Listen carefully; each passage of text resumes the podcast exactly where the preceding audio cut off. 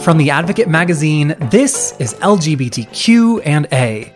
I'm Jeffrey Masters, and today I'm talking to Wilson Cruz. You know Wilson from the new Star Trek, from 13 Reasons Why. He was also in My So Called Life, where he played one of the very first gay leading characters on TV. We talk about how that transformed his life what it was like to be one of just a small handful of openly gay people in Hollywood, and the impact that that had on his career and also his life in general. So, all of that is coming up. If you enjoyed the interview, please subscribe. Specifically, subscribing on iTunes and leaving a comment there is such a big help in terms of letting new people find our show. So, big thank you to everyone who's been doing that. And then, as always, don't forget to check out our old home at AfterBuzz TV. They're the number one place for all your TV after show discussions. All right, without further ado, here's Wilson.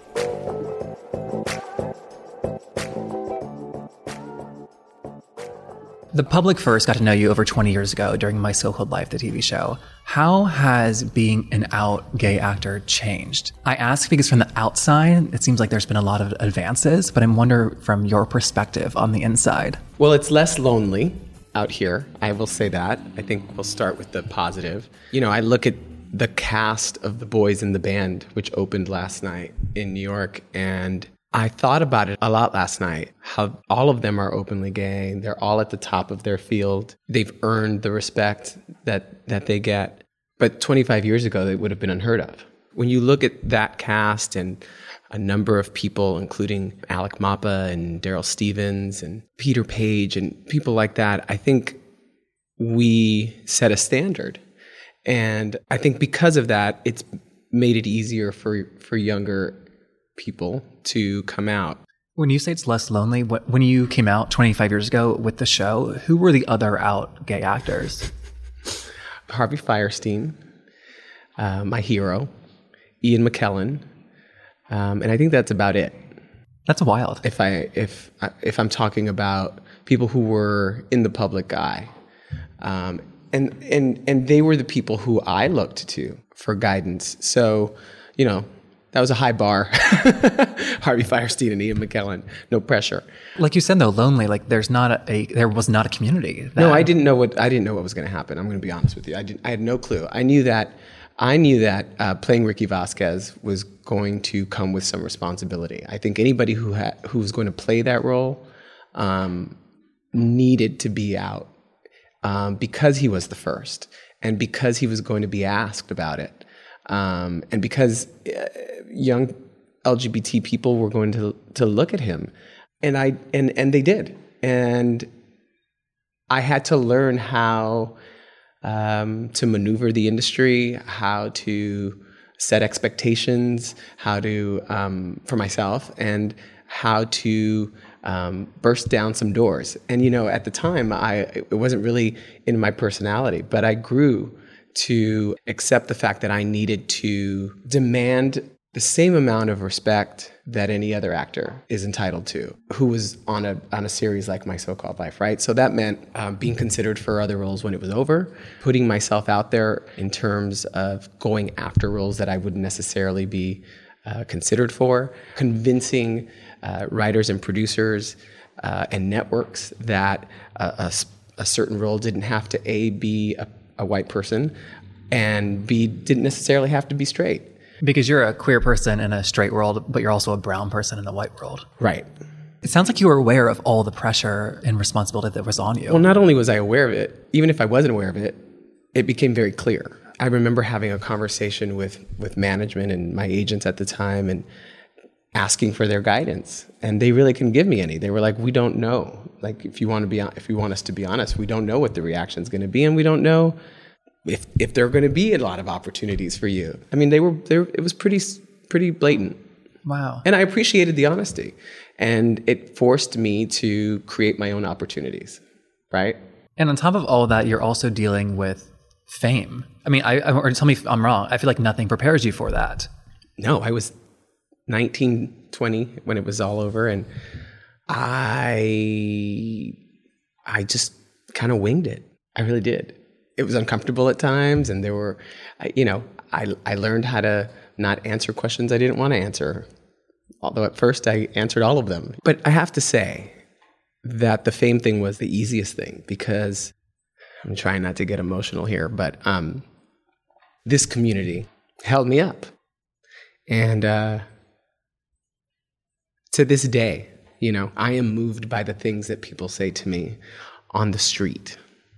And it's not, and I know it's not about me. I know it's that I reflected something back to them about themselves, um, or, or, or created some kind of feeling of hope, right?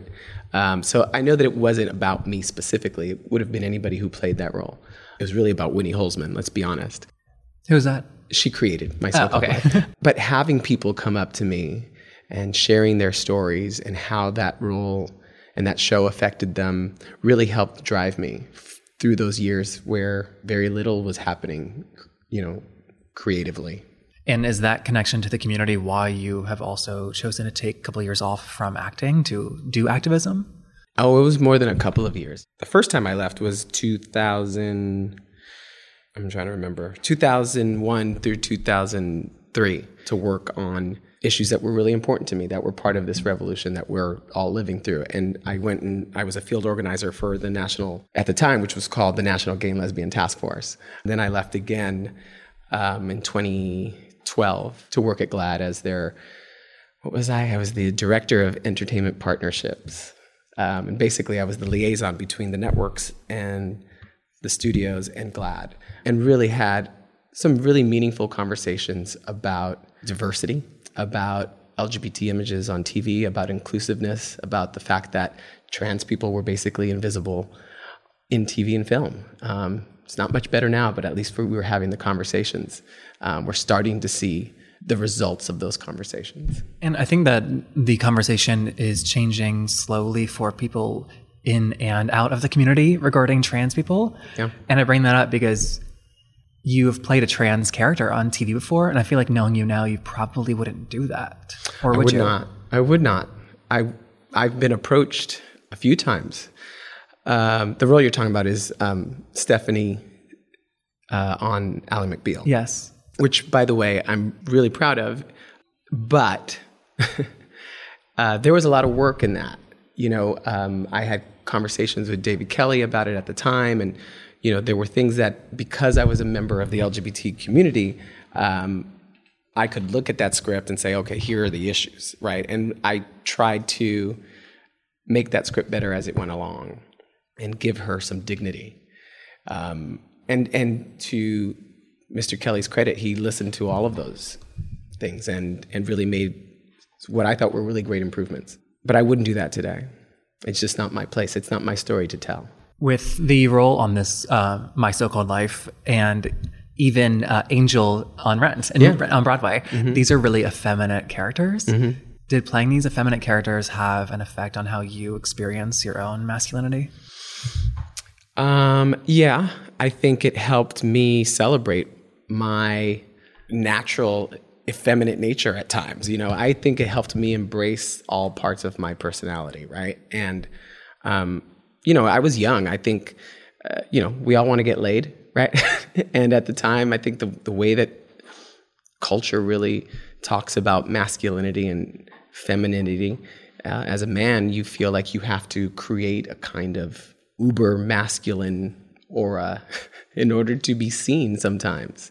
And I think playing those parts really helped me appreciate what what the feminine parts of my personality bring and and really allowed me to to embrace it.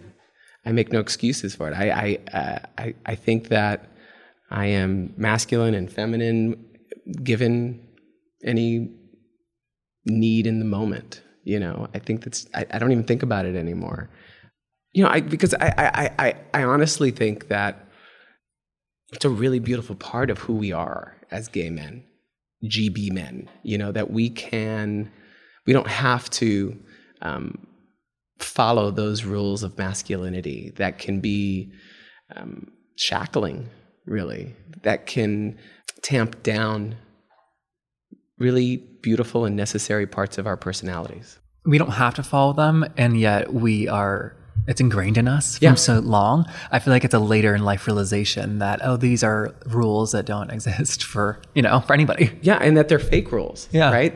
Like who made them up and why are we following them? And I think those questions, given our cultural moment, um, are being asked now by by not just gay and bisexual men. I think straight men are are realizing the kind of you know are, are they're they're taking off the shackles as well very slowly and I, I think that's good and healthy I think men right now are finally realizing that they have a gender. haha You know. yeah And that not only they have a gender, but it's mutable, and there's no like confines within whatever gender you choose. Yeah. It's also helped me as an actor, right? Like, you know, I I think it frees you from expectations and, you know, definitions of masculinity and femininity. And um, it frees you in so many ways and- as an artist, I think.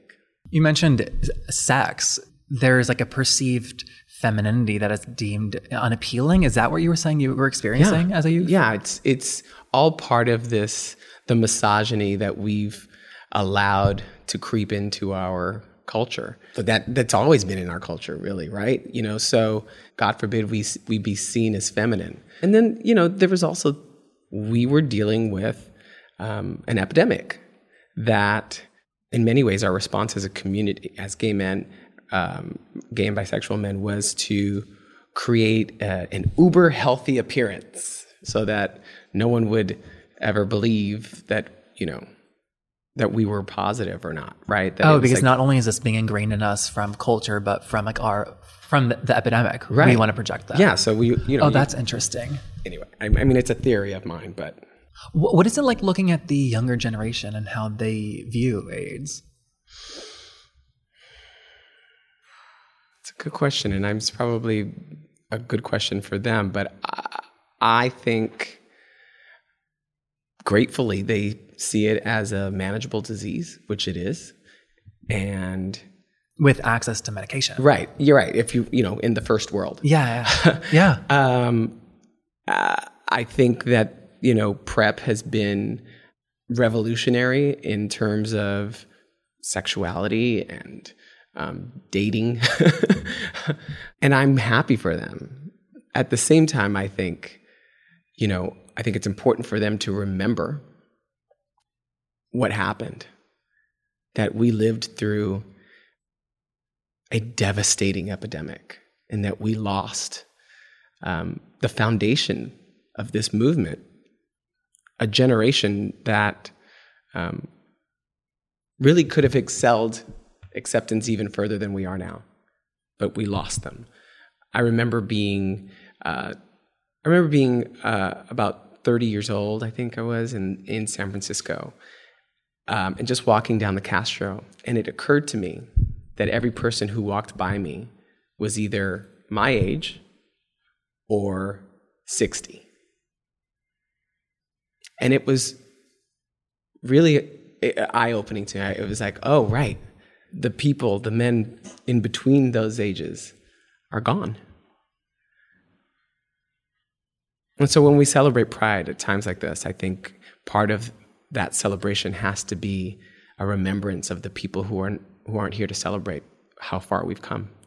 And in many ways, we can thank them for it in some weird way because it was the AIDS epidemic that forced us as a community to create um, the, the, the necessary resources in our community to, um, to fight for equality and for our lives. I hope that young people take the time during this Pride season to take a moment and remember that there are some so many of us. How present was it on your mind when you were It coming was out? ever present. Really? It was ever present. Um, I, I think, and for me and, and for my friends, I don't want to speak for the, an entire community, but you know, it it it it seeped into everything, right? Like who you dated, who you slept with, who you hung out with, what you looked like, how you had sex, um, if you had sex. You know, would you date someone who was HIV positive? Um, it, you know, it was ever present, and it was on the news every single day. You know, And probably the only time that newscasters mentioned gay people was, o- regarding AIDS. Well, yeah, you looked at you look at look at Oprah and Donahue. Like I was on an episode of Donahue where they actually dealt with LGBT teens, but for the most part, whenever they did talk about us as a community, they it was about it was in terms of HIV/AIDS. Subconsciously, I think um, for me as a young person, as a teenager growing up, uh, in the middle of puberty, I had I connected my my sexuality with death. Right? So here I was um, acknowledging and realizing that I was a gay man. And part of that in my mind was that I was putting myself in danger. And whether they vocalize it or not, I can't help but believe that one's parents also had that in the back of their mind when their kids come out, right? It was the first thing that my mother said Oh, really? to me.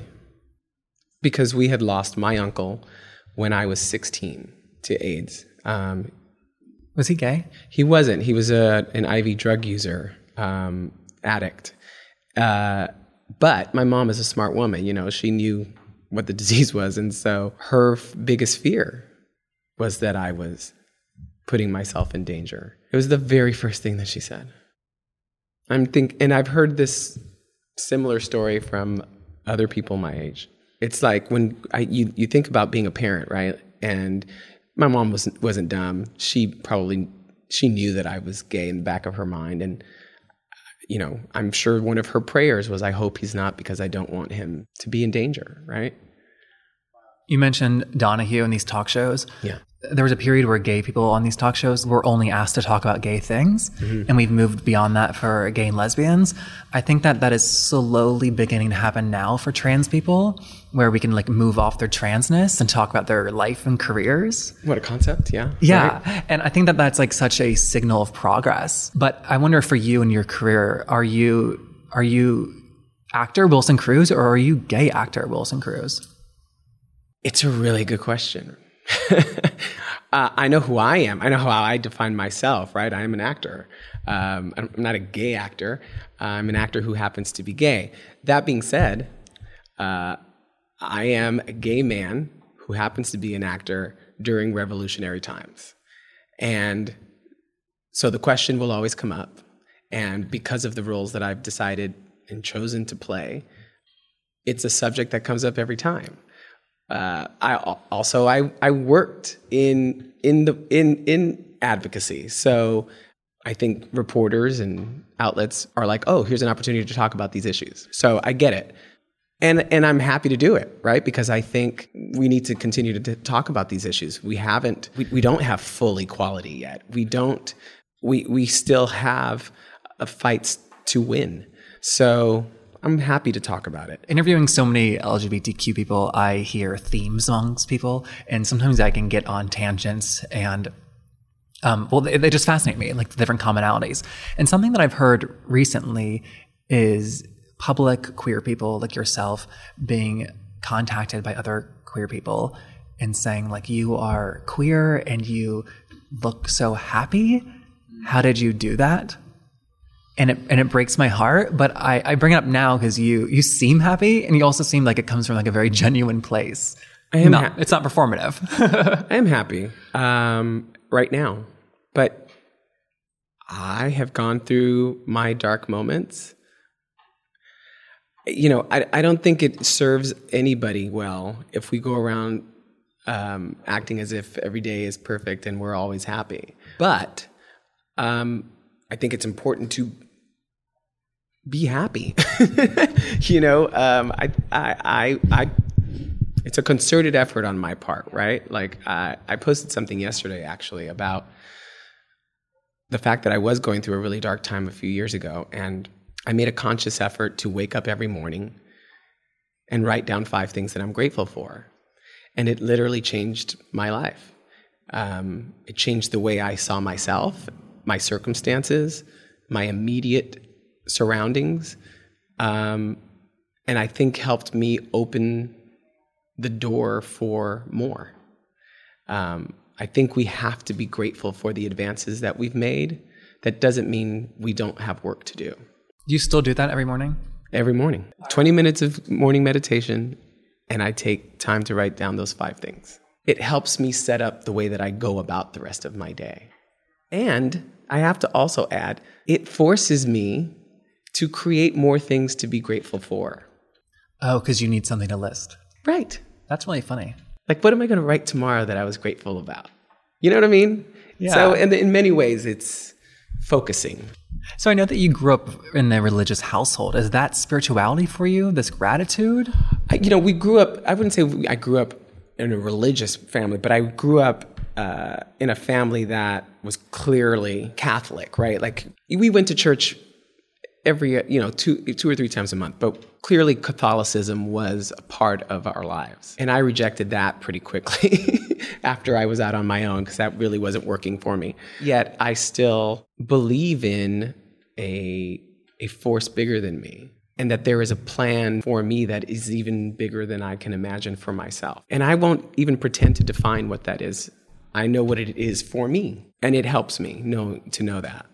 The, the force bigger than you, do you call it God? Do you have a name for it? Yeah, it's God. It's it's God. It's love. I mean, I I even love the the the fact that it's almost undefinable.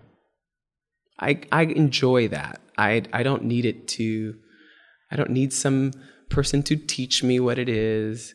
I don't need a book to uh, help me guide, you know, to guide me through it. I think we as humans come into the world with a certain knowledge of, of an energy that has created everything around us.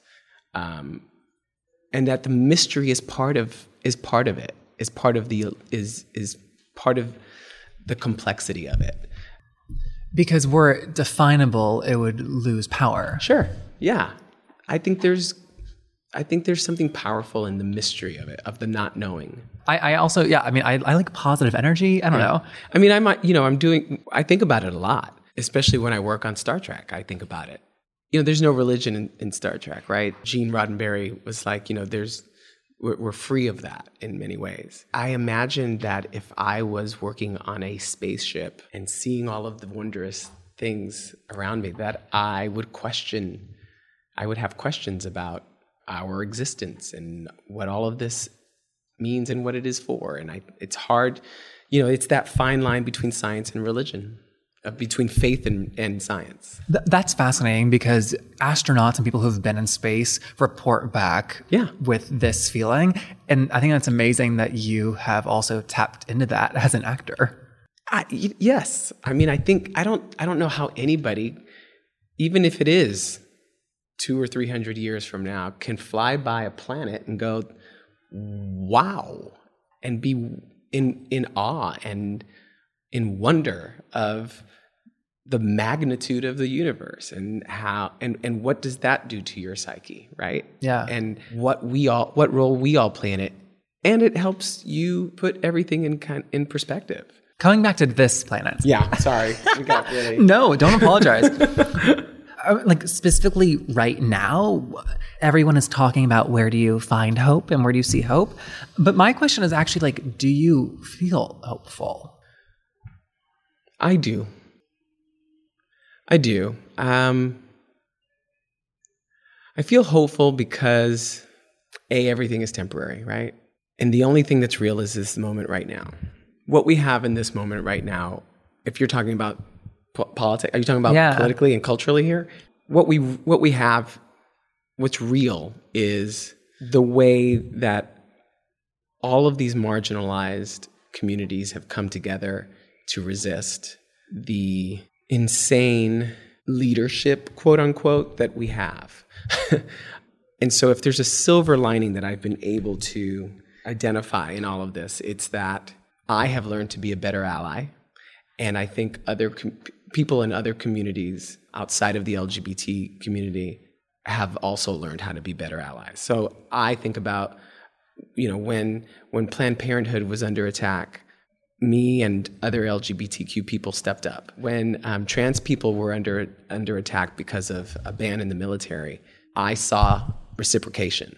When people had to rush to the airport, so many of those lawyers that rushed to the airport were LGBTQ people. I think that for me, is the lesson here that when we come together and we work together, um, we can affect change and we can stop terrible things from happening to each other. So, what's going to happen? Uh, hopefully, that, that we will remain that way, even if we get Kamala Harris as president. Hint, hint. Uh, so, so that gives me hope. The Parkland students give me hope. Those are literally the kids that my generation has raised. In GLAAD's stat about how this new generation of youth are 20% identifies LGBTQ. Yeah. That's a massive number. Yeah. See what happens when you when you bring when you shed light on something. And and those youth are watching TV movies and they're seeing queer representation. Yeah. When you were growing up, I mean, there was there's none because you you were the first gay teen lead on TV, right? Yeah. I like to ask, like, where did you see yourself in pop culture? Like, you didn't see yourself till you were on TV, right? Yeah, no, no, no. I didn't. I, I, I knew I wanted to be an actor, and I knew that I wanted to do TV. But you know, in a lot of ways, that was a dream so out of reach that it was just that. It was a dream. Were, were your goals and dreams, your career tempered being a queer person in the straight industry? I thought, you know, honestly, before, I mean, I, I was going out on auditions and I was hoping to like break in and I had, I did some work, some little work here and there, but I, I honestly thought I was going to be a high school English teacher who taught drama and worked in theater, you know, every now and then. I was in school. I was getting my, I was had a double major in theater and English. I knew I, that was the plan. I don't, I don't know what would have happened. I would have put, my, I would have continued to put myself out there and, and chase the dream, sure. But I don't know how real it was to me until it happened. Because you did not see an example of quote unquote success. Well, I was, in the I was a, world. I was a gay Latino boy who, you know, I wasn't, I don't have leading man looks. You know, I was I'm slightly effeminate. Like nothing, nothing about me except, you know, what I believed I, had, which was talent, uh, would tell me that this life that I'm living was a possibility. That role you played means so much to people. What has it been like to date when people have such a strong connection to your work? I don't know. No, I'm kidding. um, I don't. I don't. I don't know. I don't know the answer to that question. I think you know. I. I. I date just like everybody else with a hope and a prayer. Um, You don't know how to, but, but don't, do most people know who you are when you like first date them? um, yes, and if they don't, then pretty quickly, you know, they're like, "Oh, right, yes." You know what I mean? Like, because I, yeah. So yeah, the answer is yes. But I think they. I think people get over that really quickly. Oh, really? Yeah, I do. I do. Oh, I guess if they didn't, also, you probably wouldn't give a second date. Yes, that's a true story. I mean, you know, it's not everything about me, but it is an important part of me, right? It, it helped form me. It helped um, make me who I am today. So I just think that you've been. it's just like it's just like any, you know. I, I think I think I look at it as, you know, everybody has a job or something that they're passionate about. Hopefully, um, and I talk about it in terms of that when I date, right? Like this is what I do. It's my job that I love. Does how you think about sex now in your 40s, how is that, is that different than you did in your 20s and 30s? Yes. How so? Um, well, I'm a much more confident person than I am now. Than, than I was than I was then. I should say I'm much more confident now than I was then. Um, I think something happens, you know, when you're in your 40s. For me, anyway, that I feel more comfortable in my skin and more willing to let someone see me. Um, I'm not trying to be something better than I am. I am standing in this body and I'm good with it. And that's different than when I was in my 20s. Um, I also know what I want now. I think there was, you know, when I was in my 20s, I was figuring it out. What do I like? What I don't like? You know what I mean? And I have a better idea of that of what that is now. And, uh, but I'm still I'm I'm still willing to be surprised, which is nice. Those all sound like very like normal faces. Mm-hmm. I just think about like dating and like there's like power dynamics that just like exist, and like I can't process what that would be like to have like one of those people would be like famous, you know, and having like grown up like watching their work per se, or now people have such a strong connection to Star Trek. Yeah. I can't imagine that too. Yeah, but you know, I am attracted to men who have their own shit going on, right? Like who are coming to the table with their own um, dreams and accomplishments, and you know, I find that sexy. I find um, a man's ambition sexy. I find, you know, their um, awareness of their place in the world and their responsibility. I find that extremely sexy. So, you know, I'm not going to date someone who's not confident about who they are and and and what they do and what they're giving. That's funny coming from you when you said you weren't always confident. It's like you want it, but like Yeah. now you're also projecting it Yeah. too. No, it's true. It, speaking of sex, we're in this Me Too moment now, and a, a lot of big, well-known people are falling. Mm-hmm. And apart from Kevin Spacey, the gay community has been relatively untouched. Mm-hmm. I guess that's a bad use of words. um, the gay community has not been a part of the Me Too movement, except for Kevin Spacey, more or less. Does that surprise you?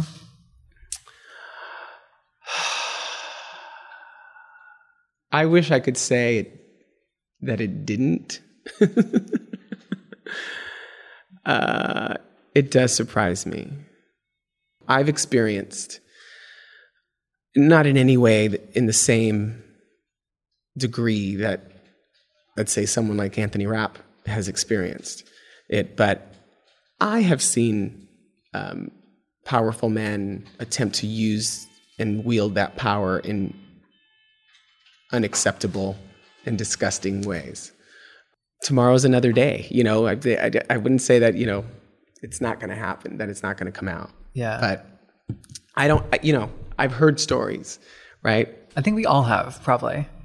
I, I also, what I haven't heard, eh, and I don't mean this in a disgusting way, but what we haven't heard is from people who were like, yeah, I slept with him, and like, look at my career now. you know? Yeah, it's true. It's true.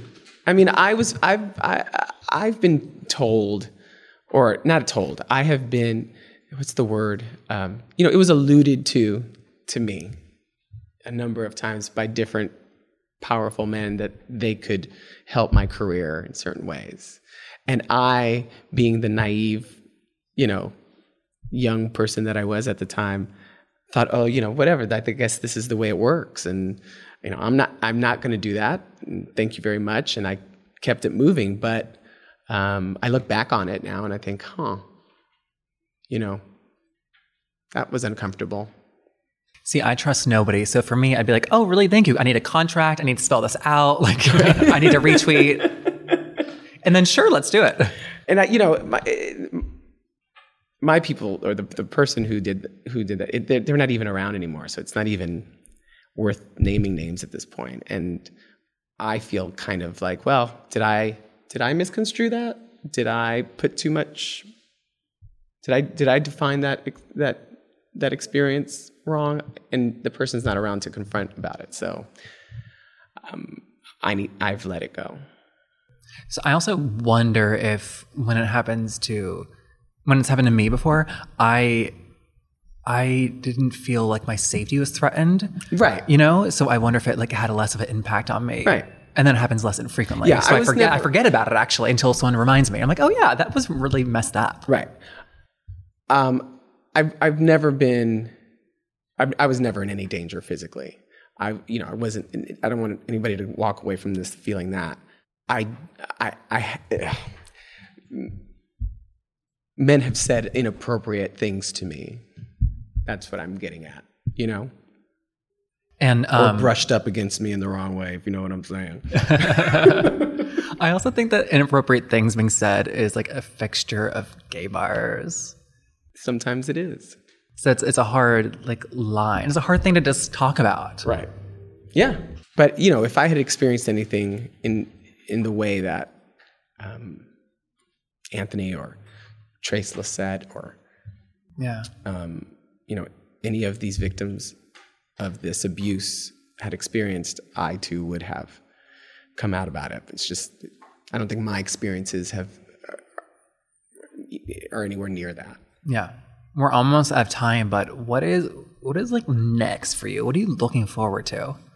Well, I'm looking forward to going up to Toronto and starting season two of Star Trek. You know, I think I'm really focused on on the work right in front of me right now. Um, that's how how I kind of get right before I start work, and I start work in a few weeks. So I'm in that world right now. that's where my head is. Um, You said that you, when you were in your 20s, you had to make your own opportunities happen. It sounds like you're still doing that. Didn't you like send like emails and like phone calls to Star Trek? We did. Um, I think it's important when you look. I was a. I, I've always been a big Star Trek fan, right? And um, when I saw that it was going to happen, that they were doing a, a new series, I was like, okay, who do I know? Because I'm not exactly the first person you would think of.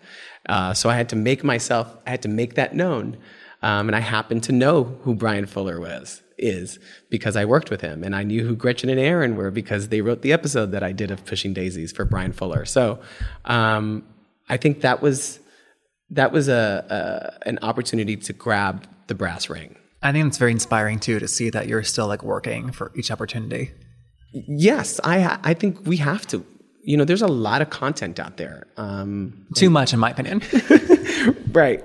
Um, so you know, I think I don't. Uh, like I said, I don't think I was. I would have been the first person people would have thought of. So I gave them a reason to think of me.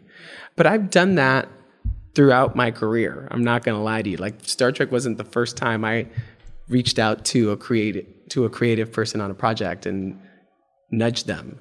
I just think that's how you have to to work in this industry, right? You have to be your best advocate. You have to be, you know, yes, you have agents and managers who who are out there for you, but you should be working with them. That's just it's that's my the way that I work, you know. And I and I hope I hope that I'm not pushy in any way. I just I like to make my presence known. yeah. Like you have to know that you have to be confident in your ability, right? And I and and I am. Good. Thanks for doing this. Thank you. I hope you got what you Absolutely. wanted. And that's our show. If you enjoyed the interview, please tell your friends. Text your group chats, tweet about us, help us spread the word. It is one of the biggest ways to help new people find our show. Thank you for that. We are now broadcasting from the Advocate Magazine studios in Los Angeles. The Advocate is the longest running LGBT news magazine in the country. It was founded in 1967. That's two years before Stonewall, and we are very excited to now partner with them. You can also check out their other podcast, The Advocates, as well as Pride.com's podcast, Work. That's W E R Q. Special thanks to our other partners at Panoply, our old home AfterBuzz TV, the Elon University in Los Angeles studio, Jason McMurdy, and everyone for listening. We'll see you next week.